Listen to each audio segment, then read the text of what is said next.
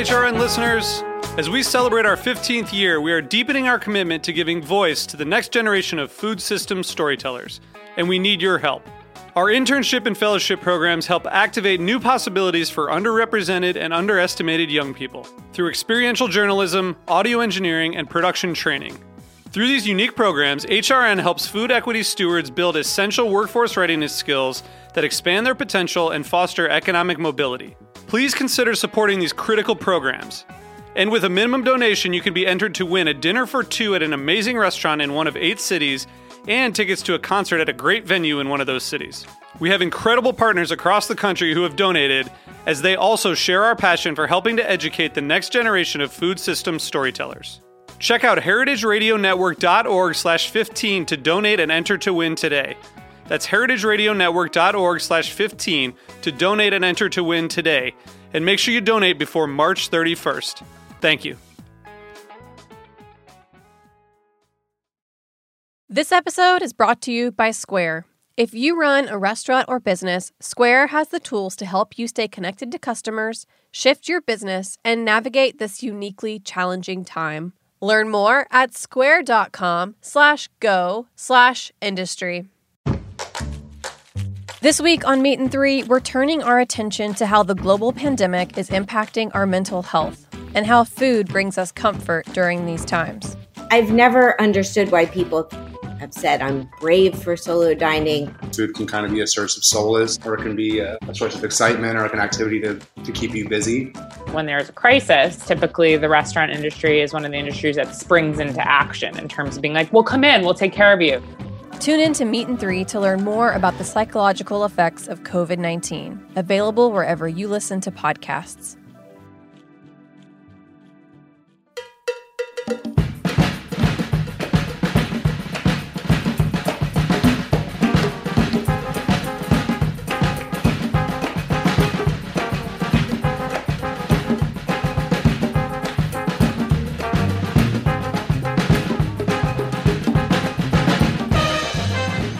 Well, hello. Welcome to All in the Industry on Heritage Radio Network.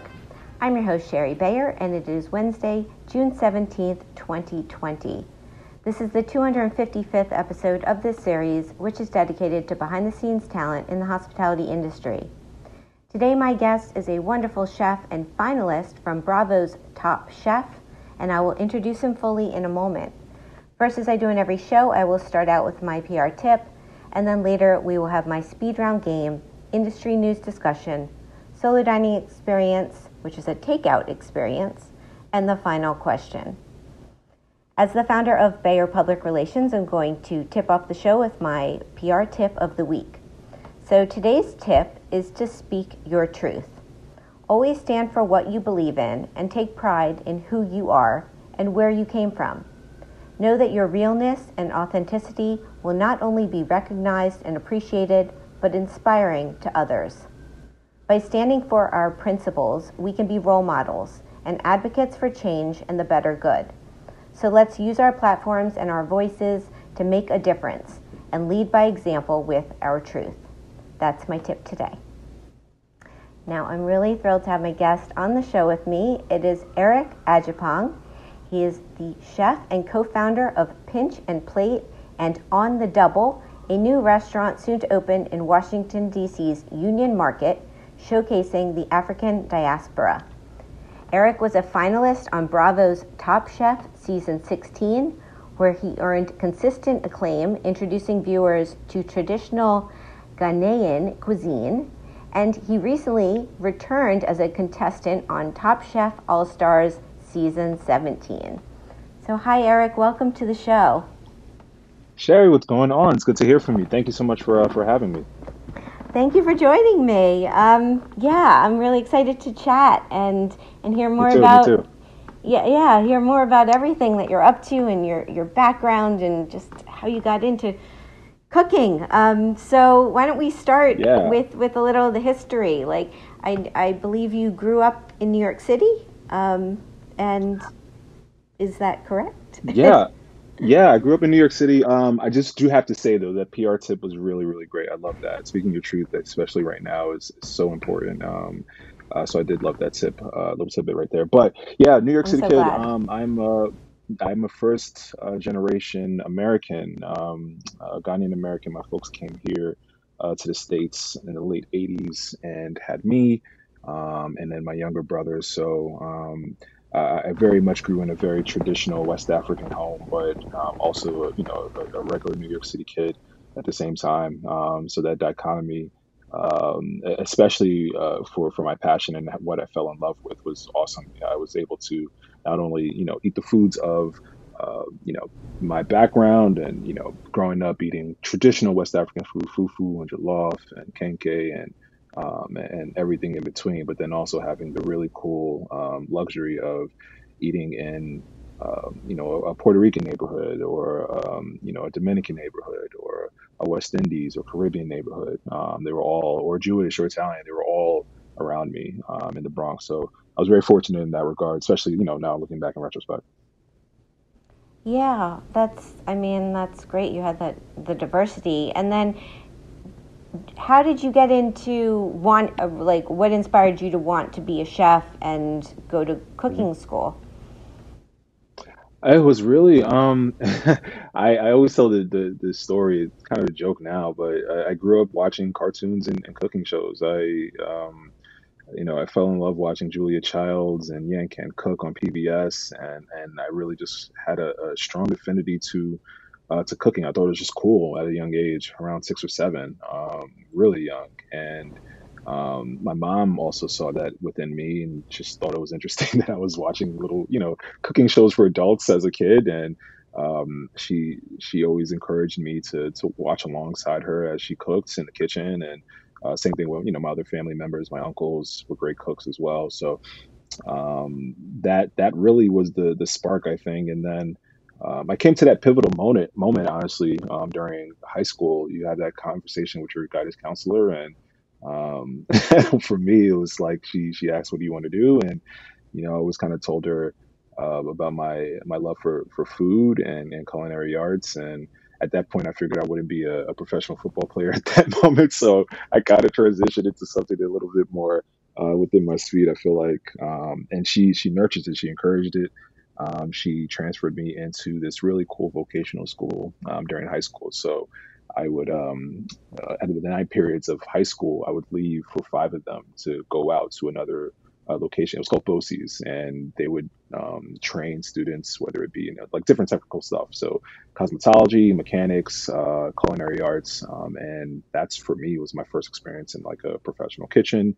Um, and I loved it. I fell in love with it, and you know decided to, to pursue it as um, my bachelor's in, in school and everything else, and kind of all those chips kind of fell from there. Yeah, and you also, be, beyond a, a culinary arts and culinary nutrition degree from Johnson and Wales, you you went on to get an international public health nutrition um, degree, Yeah, um, which I, I I don't I think that might be a first for a guest on my show. um, it's uh, I mean, what was was it was it just um, uh, what motivated you to, to go in that direction yeah. with tying in nutrition to to cooking? It was um I know it's I don't that this maybe ah geez two other chefs honestly that I know that have a a, a degree in public health or anything like that. So um I, I knew when I was going to embark on this it would also help me set myself apart from uh, my my story and, and, and what I'm trying to do.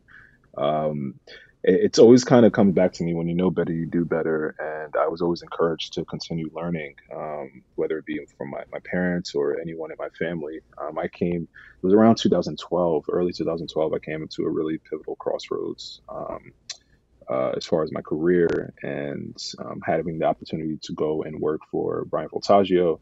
Um, um, at Volt Restaurant um, and going to England and studying for my master's degree.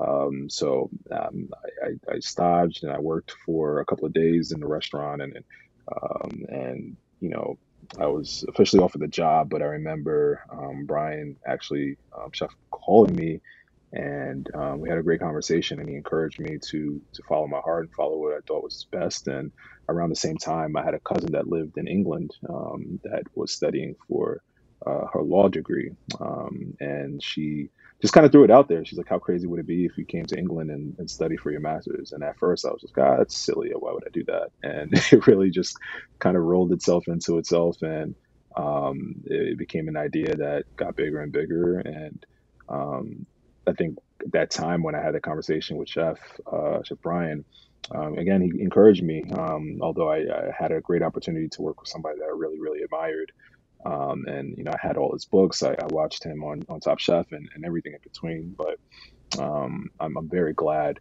Uh, you know, I, I made that decision uh, way back when because it's kind of crazy now that to you know, a few years later, eight years later or so, um, you know, having the opportunity to compete against him, you know, um, in Top Chef is pretty cool. I know it's like full circle for sure, isn't it? Yeah. Uh, yeah. No, it's it's pretty. It's very cool. Um, so so then you started your own business. You started Pinch and Plate um, along with yeah. your wife. Um, is was this? Uh, I mean, was this uh, what what motivated that decision and was it were you coming from working in some kitchens prior um, or were you doing it simultaneously yeah um, you know it's it's funny I, I got back from england um, and uh, studying for my once i finished studying and I, I moved back to, to new york and around the same time my then my now wife my then uh, girlfriend she moved janelle uh, just moved to to New York from DC, um, just accepting a new job um, with the FDA. And she has uh, always kind of been into uh, interior designing. Um, her father is a carpenter.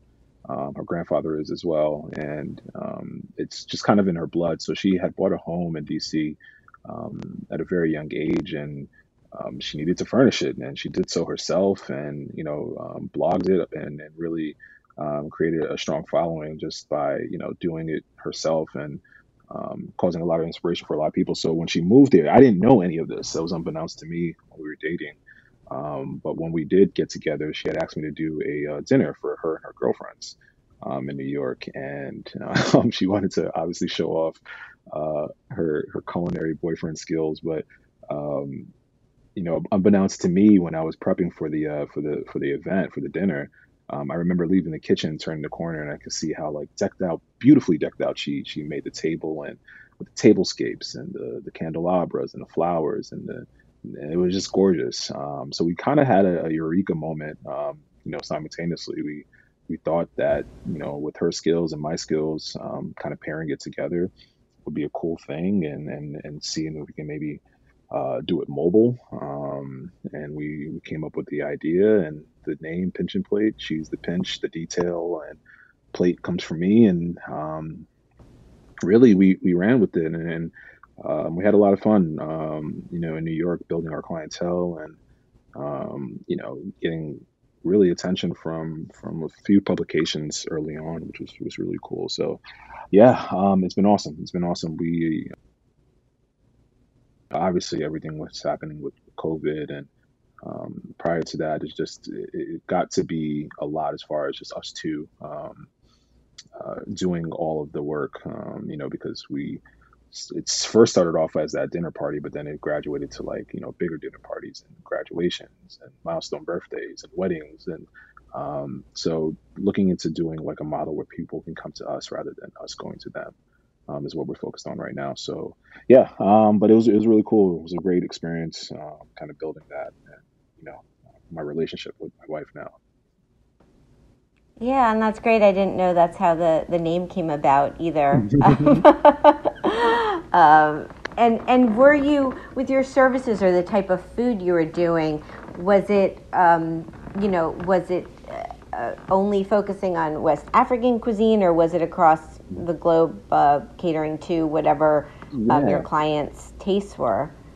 It was across the globe. Um, I think the it, it, first started off as across the globe type thing, and then um, the more people found out about what I can do, and you know what I was doing with um, food of like the West African diaspora, the more it was requested um, during during events and stuff like that. So um, but yeah, it was really a, a, combination of all things. Honestly, I can mix up, um, do more like classic modern American or um, you know, uh, anything that's just like West African focused or uh, Latin American, a lot of the stuff that I was just trained and, and, and comfortable in cooking. So, yeah. Yeah. I have to ask too, because I mean, I've been in New York um, since 98, so I, I was here when you were here, but I, I didn't, mm-hmm. I'm sorry I didn't get to meet you back, back then. Uh, but what restaurants in New York did you work at? I, I, um, I, I probably dined at them. yeah, yeah. Oh man, I was um when I got back from Johnson and Wales, I worked in a restaurant um uh, called Union Market, right in uh, sorry, it's not called Union. Union Market's in DC. It was called Nuela um, in near Union Station. Um, or uh, what is that? What I forget. I Grand haven't Central? been in DC or in Grand. No, Grand, not Grand Central, but 14th Street. Um, no, no, no, no, no, no, no. Um, oh my gosh, I feel so embarrassed. It's 14th Street downtown. Union Square. Um, Union Square. There you go. It just slipped me. I'm thinking of Union Station here in DC, and now my wires have crossed, and I've officially lost my New York card. Oh, um, no, um, but I, um, I, I worked around there um, at a spot called Nuela uh, for some time, and then um, I moved over to Marc Forgione. I worked uh, in his restaurant for some time right before I moved um, and then also Rouge Tomate that was over on the uh, the east side. Oh yeah. Um, yeah, that closed down for some time. Mm-hmm. Uh, I was right. I have dined at those places. and their their I mean their Marc is great and Rouge Tomate what they were you know what they were doing is very very um, very cool. cool. Yeah, I could see I could see why you'd been drawn to work there.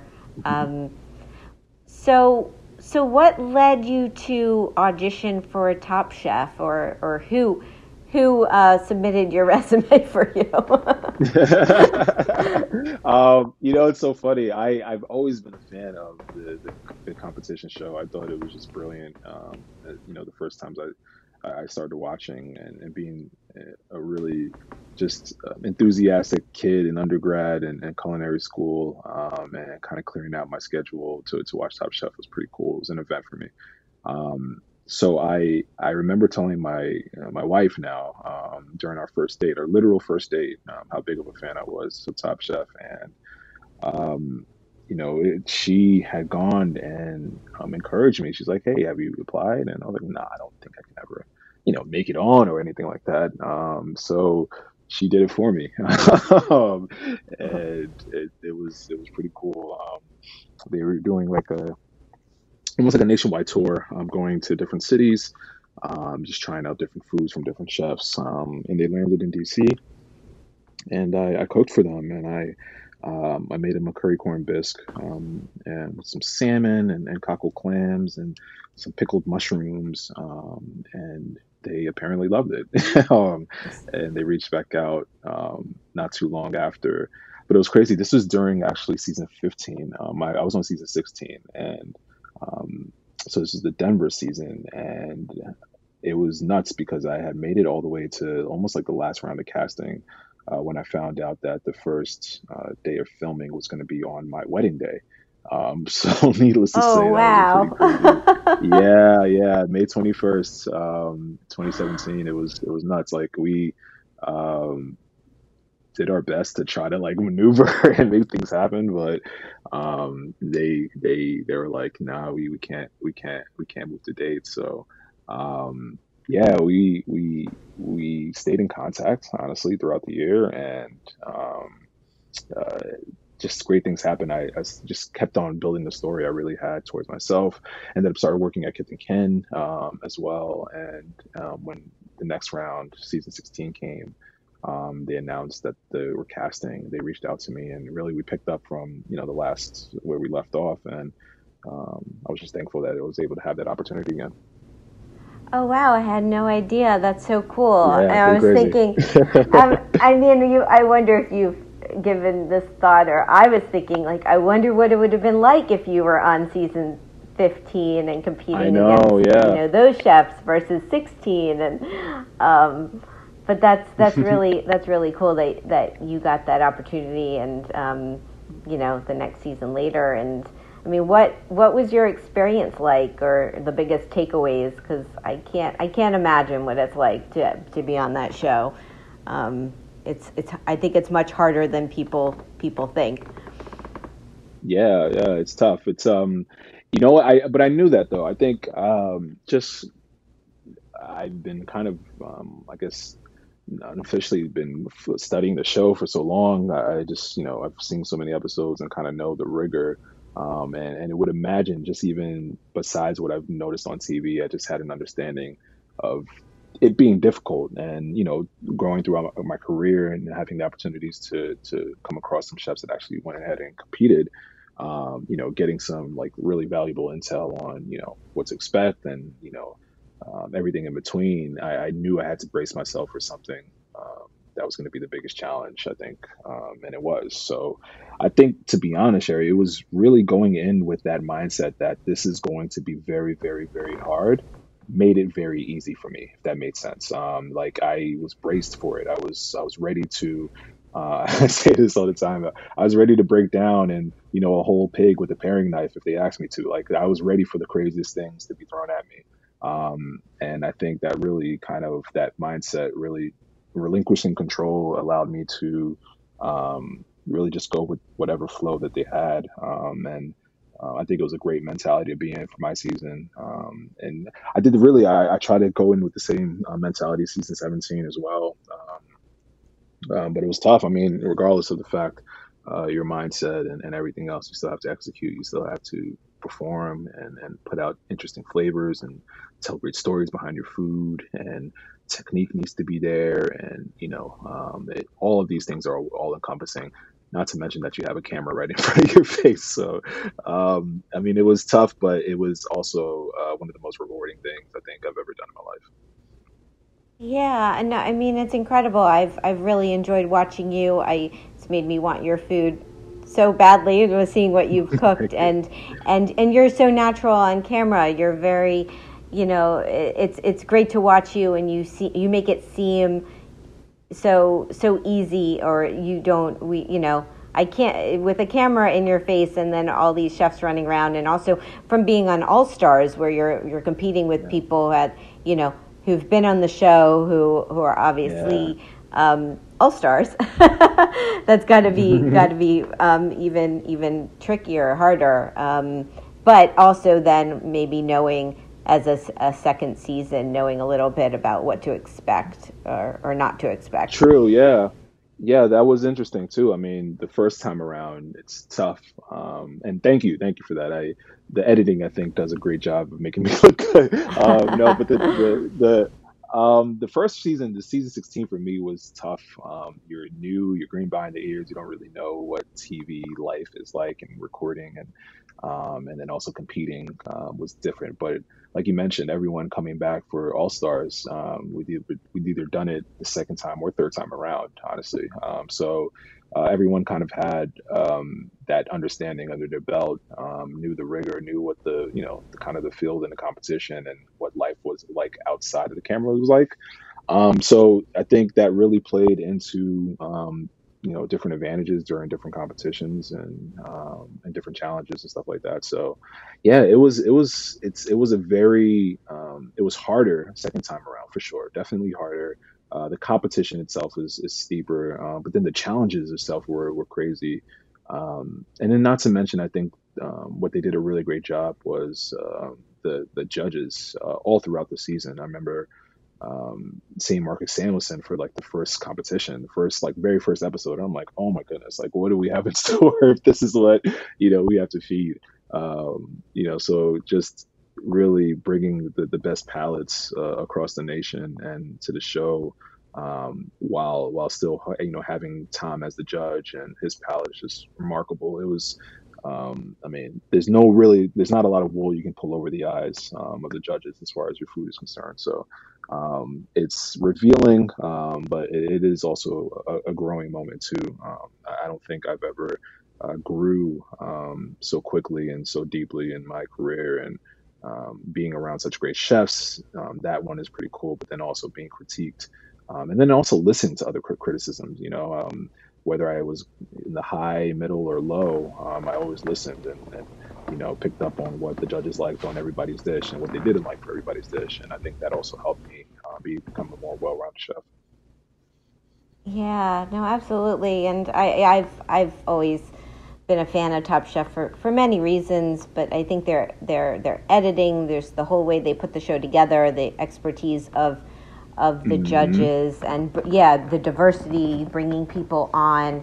Um, um, you know, actually, I was thinking a few weeks ago I had on um, restaurateur Kevin uh, Boehm on my show. Um, oh yeah. Who, was one of the judges when you were on? Mm-hmm. So. Mm-hmm um, it's um, yeah, it's it's a it's a great show. It's a great experience, and I think it's it's so nice that you know you got the that visibility of of being a part of it.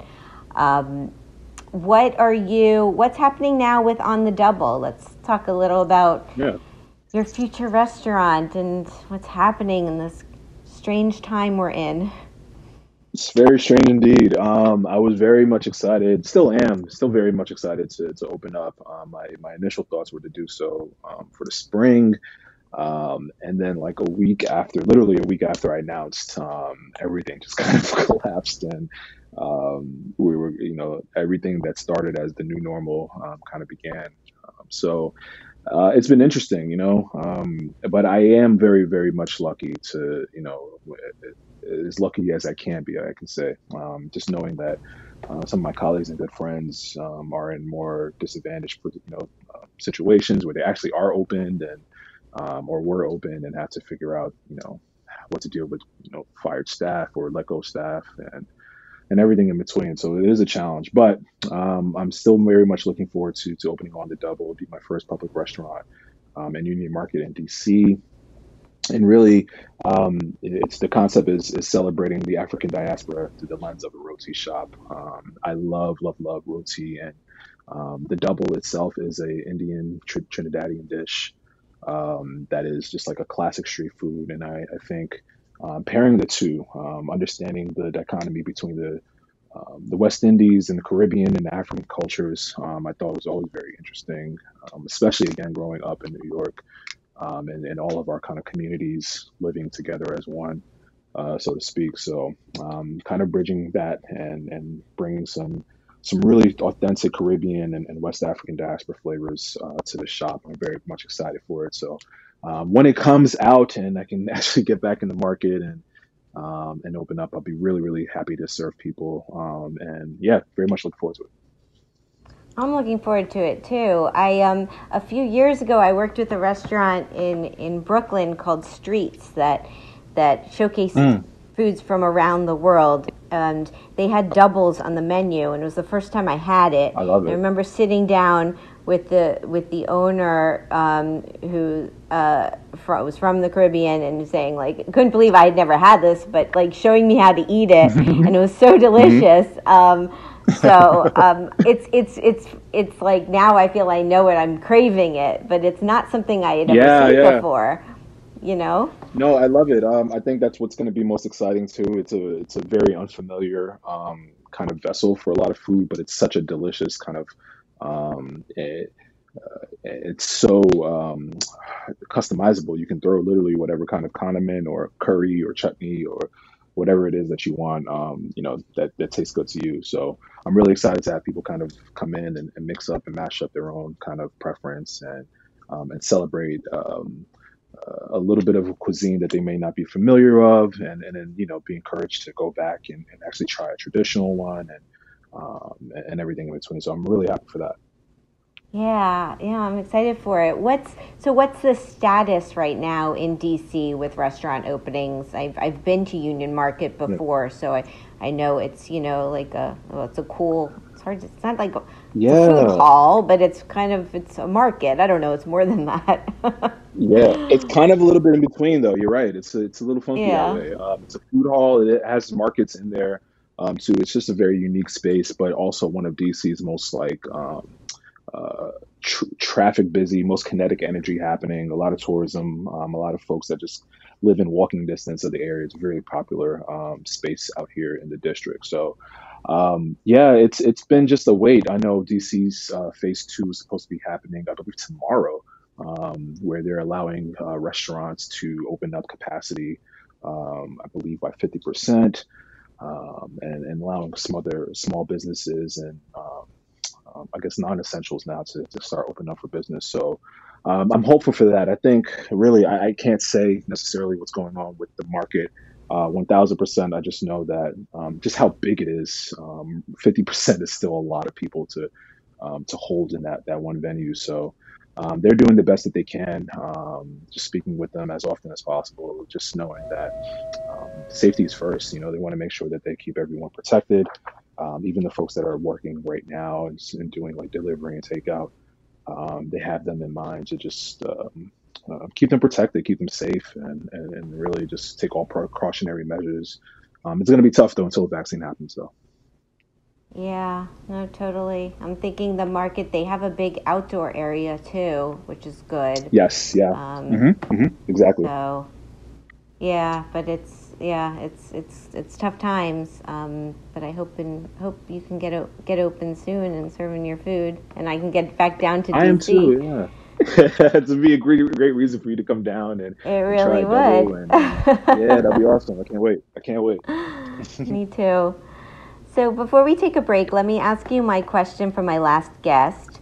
On episode 254, I had on John Weissman. He is the founder of Curious Elixirs, which is a non alcoholic craft drinks company. And he wants to know what's the best way to inspire the youth of America to form a connection with their food and where it comes from? How do we create that connection and help foster it?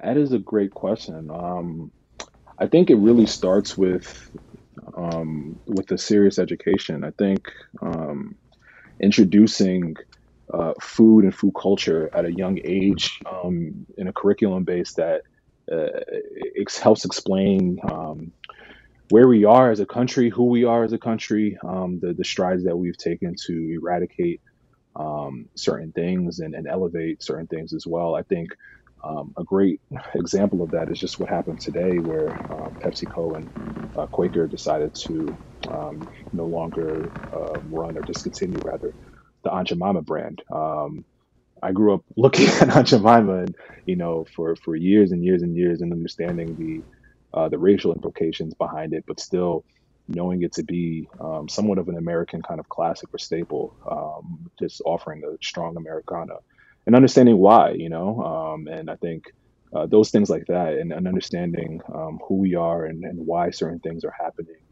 why certain um, corporations and um, you know making the strides that they are, um, you can kind of see it um, all over, especially right now. So. Uh, I think a strong education is is probably the best way to do that. I don't know if that was a long-winded answer, but I hope that made sense. Yeah, it was a great answer, and um, yeah, it was a good question. My, my my my guests usually ask the best questions, so um, that was pretty good one. Awesome. Yeah. Okay, so let's yeah, so let's take a little break, and uh, then we're going to come back, and we'll play my speed round game. We'll talk some industry news. We'll have my solo dining takeout experience, and the final question. This is all in the industry on Heritage Radio Network.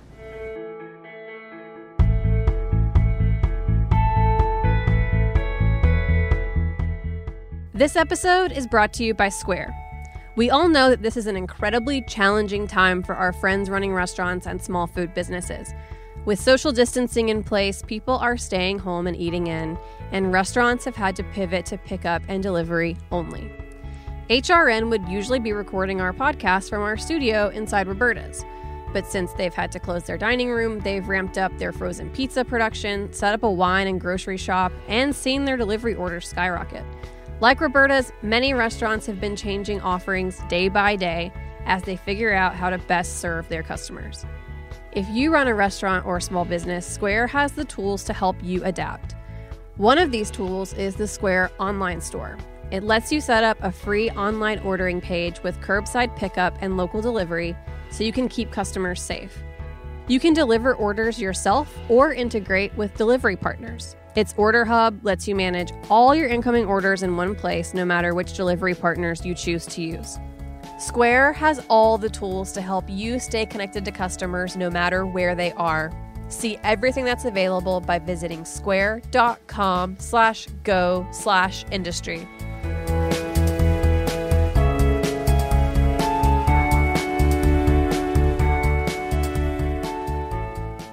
Welcome back to All in the Industry on Heritage Radio Network. I'm your host, Shari Bayer, and my guest today is Eric Adjepong. He is the chef and owner of Pinch and Plate and On the Double, and he's also a finalist from Bravo's Top Chef Season 16, which was in Kentucky, and a competitor on Bravo's Top Chef All Star Season 17, which was in Los Angeles. So it's time for my speed round game. Um, Eric, what this is, is I'm going to name a couple things and you get to pick your preference, such as chocolate or Okay. vanilla. All right, Ready? I'm bracing myself. I'm ready. All right. Let's do it. Born ready. Here we go. eat in or eat out? Uh, eat in. Wine, beer, cocktail, mocktail, or champagne? Oh, a cocktail. All right. How about tasting menu or a la carte? Uh, a tasting menu. Small plates or large plates? Mmm. Small plates. It's a long mmm. Yeah, I, I might go back on that one actually. I'm thinking, oh gosh, that's a tough one. Uh, you know what? I'm gonna go large plates. I feel like I've been touching that. Large plates. I'll do that to switch. All right. I'm like, I love how people take this so seriously. I'll hold you to it. Large plates now. Okay, how about communal table or chef's counter? That's so funny. Uh, communal table. It is. It's like it's like this is like you gotta. It's very It's like life important. death. Gotta right. It yeah. really is. Really is. Um, tipping or all inclusive charge? Um, all inclusive. How about teaching cooking on camera via Zoom or cooking in a competition on TV? um, oh, jeez. I like the Zoom, but there's not as much pressure. Yeah, not as much pressure. Yeah, but you're you're doing that a lot now. That's like the new normal. Yeah, it's been the new normal. It has been. It's been awesome though. Um, I've been I've been teaching classes in New York and DC and Baltimore. Um, uh, so now to kind of bring it on a virtual platform and and and be able to um, not only be like held to the folks that just live in that city, um, but really to do a class and and have folks from you know all over the place. I had a class where there was people from um, Saudi Arabia and California and and um, like where where else? It was Ghana. It was really really cool, Shari. I mean, it was it was awesome. It was mind blowing that so many people across the world wanted to take their time and and cook together. So it's become really really fun, um, and, and I love it. That's really cool. Yeah, for sure. Okay, I have a few more. Kentucky What's or Los Angeles? Ooh, LA. Cheese plate or dessert? Dessert all day. Dessert all day. And the last one is Manhattan, Brooklyn, or I'll say DC. Ah, that's an easy one. I gotta say with Manhattan. Manhattan. Well, glad. Good to know. And that's the game. you win. Everyone's a winner. I win. um, it's fun. It's fun to hear how people how people get Yeah. stuck on certain things, and um, yes, take it seriously. So um, for industry news, I I picked out an article that was in the New York Times, and the title is the quote unquote poisoned Shake Shack milkshakes and an NYPD on edge claims that fast food workers poisoned officers intentionally proved to be unfounded, but the ensuing uproar underscored a tense new dynamic. And this was by Edgar Sandoval. Um, did you see this piece, and did you did you see this whole thing unfold the other night? Because I was I was watching along, You know- and it became a Yeah. huge news story. Go ahead. Um, it, it was, and it was, it was pretty, it was pretty nuts. I think um, I caught, a, I caught wind of it last night as well, and um, I, I don't know how to react. I don't think um, if there is an investigation, and I think things remain to be unfounded. Um, I think that's a good thing, and hopefully it was just maybe like a, um, maybe like a lapse in, you know mechanical or some sort of equipment error or whatever like that. Um, but I, I, truly hope there isn't anyone maliciously um, trying to uh, potentially hurt um, you know anyone because of their profession. I think um, obviously in the times that we're in right now, and and people feeling very sensitive towards racial issues and and and police tri- treatment and seems seemingly their power um, that they have when it comes to uh, policing uh, black people specifically. Um, uh, they become more sensitive and and hopefully not um, re- retaliating in, in, in, a way that um, can really affect their future in, in, the long run. So I hope people just think about it if that um, again, I hope it is unfounded, but um, I really do hope that that's nothing serious. Um, but it is, it does, I think, ultimately shed a light on, I think, what the article is really trying to focus on, and um, you know, the uh, a police officer's kind of plight during these times, and you know, what happens to that police officer when they take their uniform off, and you know, how do they feel then? And, and there's a lot. I think I wish I had all the answers um, to, to how people feel, and it's very hard to talk in it uh, monolithically. But um, people are hurting, people are, are vocalizing that, people are emoting. Um, and uh, I really, really do hope that there's significant change, um, long-standing change, and and people don't quickly forget about these times and because um, we can we tend to be fickle um, with a lot of things, especially within the news and things becoming um, you know, the breaking news almost every two seconds and 24 hour news being huge. So a lot of information is coming in and out, um, not to mention what's happening, you know, on social media and,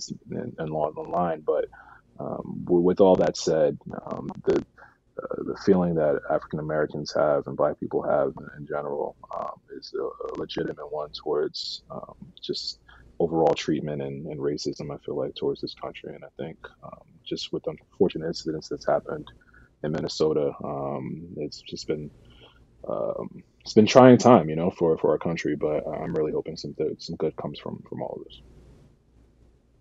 Yeah, absolutely. I think um, it, it it has been it has been a, a, a I mean, it's been a difficult time period with the pandemic, and then and then with with everything unfolding with the protests, and I think this this story or just you know just give uh, what happened. There were three police officers in New York City that um, got some milkshakes at Shake Shack in Lower Manhattan, and um, they were drinking them. They started to uh, not feel well, and they thought there was something toxic in them, maybe some bleach, and I don't know. All of a sudden, Twitter exploded. Um, with this news and the next day you know it did come out that by the NYPD that they said Shake Shack employees haven't been found of doing any wrongdoing, and perhaps it was just some something maybe with their dishwasher or something with yeah. I don't know their their protocol that that there was the whatever the shakes keep had some some toxic thing in mm-hmm. them. I think they're still investigating, but um, yeah. I don't think I don't think there was any malicious in, intent at all. Um, and I, but it's like as you're saying, it's just it's people people are on the edge right now, and um, I just it just it was like it was it was just seeing this story and how it got picked up on all the news channels, and then also as a, thinking about knowing Shake Shack and knowing you know people you know, knowing Danny Meyer and people behind it, thinking, mm-hmm. wow, mm-hmm. I mean, having a restaurant, having multiple restaurants, I mean, we've talked about this, like consistency and how things can just, you know, you're only, right. only as good as your last meal. And it's, it's like, exactly shows how hard it is to, to run a, a restaurant, a, a, whole chain. I mean, um, there were just this, this, whole, everything just got me thinking about a lot of stuff. And I, I mm-hmm. do, um, yeah, I'm I'm hoping I'm hoping uh, I, I, think change is necessary for our society, and um, it's been a it's it's like it's a very trying time, but I I'm I'm hopeful for the future. I as well. Sure. Yeah, for sure. I am as well. So um, yeah, I don't know. In New York, there's been a lot of protests. I think um, they're still going on. Um, I've I've been a part of some of them, um, and it's been very peaceful. And it's um, good, great. yeah, it's it is it is good. So, anyways, I I I, I think the I've also this uh, back in this story. The police officers are apparently fine. There's you know the the which is they great. yeah. you know there wasn't. I mean, yeah, I just I'm glad everyone's okay, and I hope we can. you know, get through this and everything, and avoid all these situations, and just yeah, try to try to just be be good to each other and um, Yeah. and um, yeah, I don't know, lost for words a, a bit. No, I mean it, it is it is um uh it's it's hard to navigate through with words, you know. Um we know how we feel um and and sometimes uh words escape when you're you're you're you know caught up with emotion. Um you know, I'm pretty sure as you mentioned being in a protest and and what the emotions felt like over there and you know people are are, are very much um trying to get a point across, you know. Uh, people are tired, people are fed up, uh, people are scared um, and, and people just want to kind of live normal, you know. And I think everyone deserves um, their right to that that liberty and that freedom um, comfortably, um, you know, especially if they, um, you know, honestly, if you've done anything wrong, your life shouldn't be taken away anyway. But if you should just walk comfortably um, from fear of retribution or retaliation from anyone that that has hate or um, you know not fearing any cop that might you know at least um, seem um, as if they want to do you any harm. So I think again, just people want to live free, people want to live comfortably. Um, I, I think these protests are uh, are demonstrating that you know very much. Yeah, absolutely. It's been, I mean, it's been eye opening for me, and I'm, yeah, I want to be supportive and, um, you know, do do good for everyone. We Yeah. everyone deserves sure, to be treated fairly for, and equal rights. Um, so, absolutely. all right. So that was that was the news this week. Um, I'm going to share my solo dining experience, which is my COVID version. It's a takeout experience, as I've been doing since this pandemic started. Um, and this week it's from Contrair. So here's the rundown. The location 138 Orchard Street, Lower East Side, New York City. The concept a fun combination between the owner's two restaurants, Contra and Wildair, hence the name Contrair, to fight the current, the current COVID crisis. And the chefs and owners, who are they? Where, well, it's Jeremiah Stone and Fabian von Hauske. So why did I take out? Well, because I wanted to support these two chefs who I'm friends with, and um, they're super clever and fun, and they're great. They're great chefs, so I knew whatever I got would be delicious. So my experience. Um, last Saturday, I was biking around the city as I tend to do these days. Um, on a break, I stopped. I ordered off my phone through their on their website uh, for a pickup about an hour later. Um, I biked over there. They're on the Lower East Side, and uh, the location is at Contra, where they're doing this Contrair menu. Um, I was warmly greeted. I got my takeout, and I walked up to Tompkins, Tompkins Square Park in the East Village, which was actually quite busy. Um, it was a beautiful day, and lots of people out. Um, but I found a, a, park bench to sit and eat on, and um, that's where I enjoyed my meal.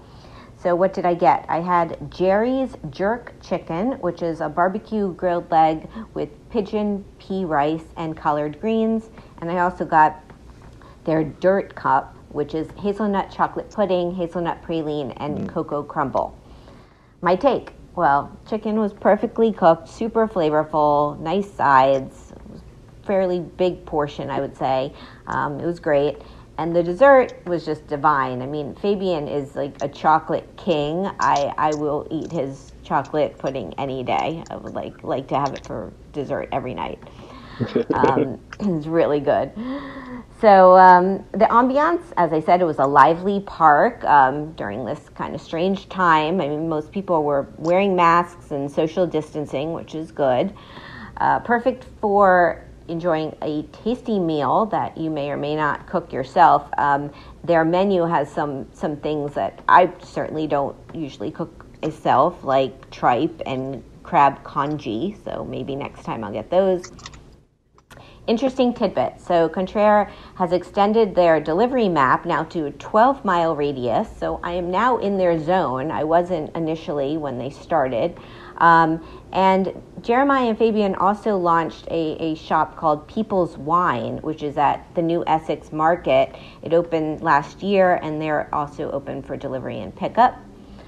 Personal fun fact so I met the chefs um, just from going to their restaurants and going to a lot of the same events that we did that we were over the past few years, um, such as being at Aspen Food and Wines Classic, where they were in the Best New Chefs class of 2016. And just a note, this weekend would be, should be, could be the Aspen Food and Wines Classic, but they canceled it this year due to the pandemic. So hopefully to get back to that next year. Um, the cost of my meal was $25. That's not including tax and gratuity. Would I go back? Yes. Their website is contrair.net. That's C O N T R A I R dot N E T. There you go. Contrair. that sounded great. Uh, Hazelnut sounded really nice. That delicious. That dessert. Yeah, it's. I, I, I honestly, I he's a he's a savory chef, but he's you know his desserts are, are phenomenal especially every anything i've ever had a chocolate of his um, big fan That's great. so yeah yeah i was thinking actually when you we were doing the speed round game you, you, you said dessert i'm thinking that's always se- seems like something on on top chef that um, challenges the the chefs when when you have your dessert challenge you know, I I, I kind of favor myself after Fabian, I said, because I always loved, I always have a, a couple of desserts. Um, I fell in love with making desserts and pastry first before savory. So um, even though I am a savory chef, I can I can whip up a, a nice little dessert or two. yeah, well, I think for the for for all purposes, that's that's great to have that skill set. But certainly for Top Chef, mm-hmm. it is. oh, of course, yes. Oh my goodness. So, okay, so it's time for the final question. Uh, my next guest is Marissa Lippert. She is the chef and founder of Nourish Kitchen Table, which was formerly a West Village cafe and is now doing catering and private events. And she's also the chef and founder of Nourish Baby. So, Eric, can you please ask a question for Marissa? Huh. Uh, Marissa, what has changed that you would keep um, once we kind of get back to normalcy after COVID is done. Um, I'm wondering if there's anything that um, you maybe implemented now that you probably will keep on uh, for the future um, as you continue your business and grow it. That's a great question. Yeah. Mm-hmm. Um, I will I will find out and yeah, it's interesting mm-hmm. in this time that people are pivoting and making changes like what's going to stick and what's going to not yeah. go back to whatever however it was. Exactly. So terrific. Um, thank you so much for joining me. I, I'm, you know, we met in Philly, which now seems like forever yes. ago. I know. And I, I, am just, I'm, I'm really glad that I, I know you now, and I can't wait to have your food, and I can't wait for you to open, and, and you're, you're amazing. So I wish you continued success, and, and um, I'm ready for you to make me a double any day.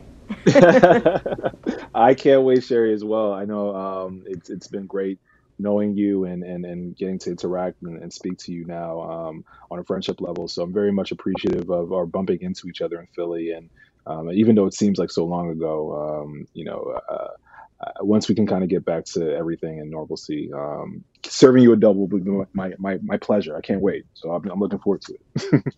awesome. Well, thank you so much. And, um, all the best to you. And um, yeah, we'll definitely be in touch.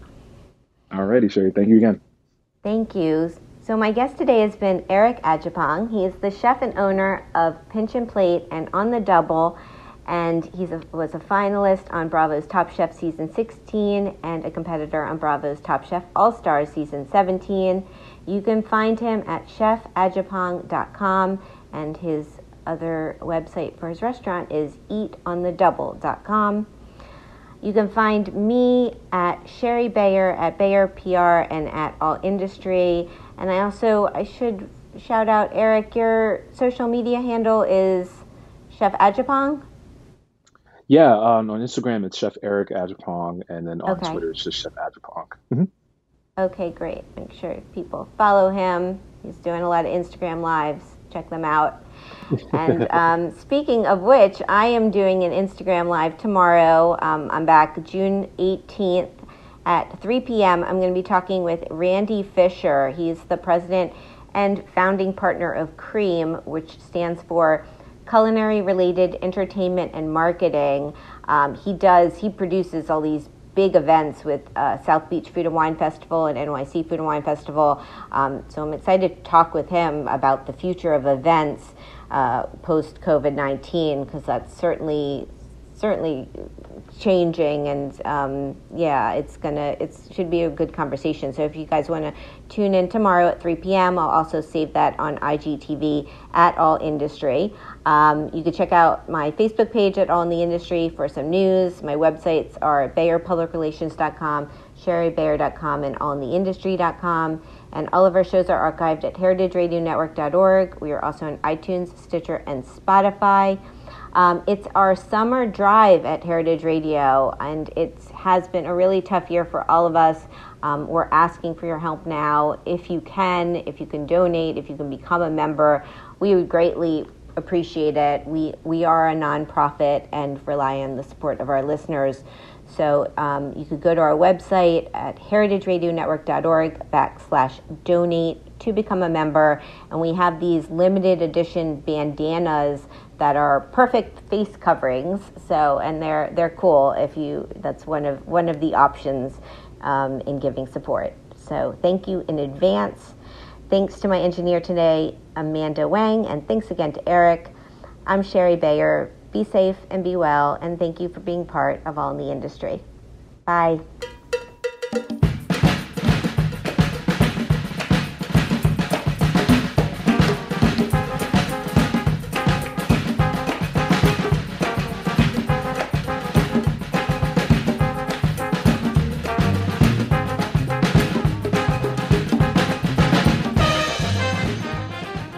All in the Industry is powered by Simplecast. I'm Shari Bayer, and you're listening to Heritage Radio Network, a member supported podcast network broadcasting over 35 weekly shows live from Bushwick, Brooklyn. This year, HRN is celebrating 10 years of food radio. For the past decade, we've been taking you behind the scenes of farms, restaurants, breweries, school cafeterias, and more. It's been 10 years, and we're just getting started. Learn more at heritageradionetwork.org.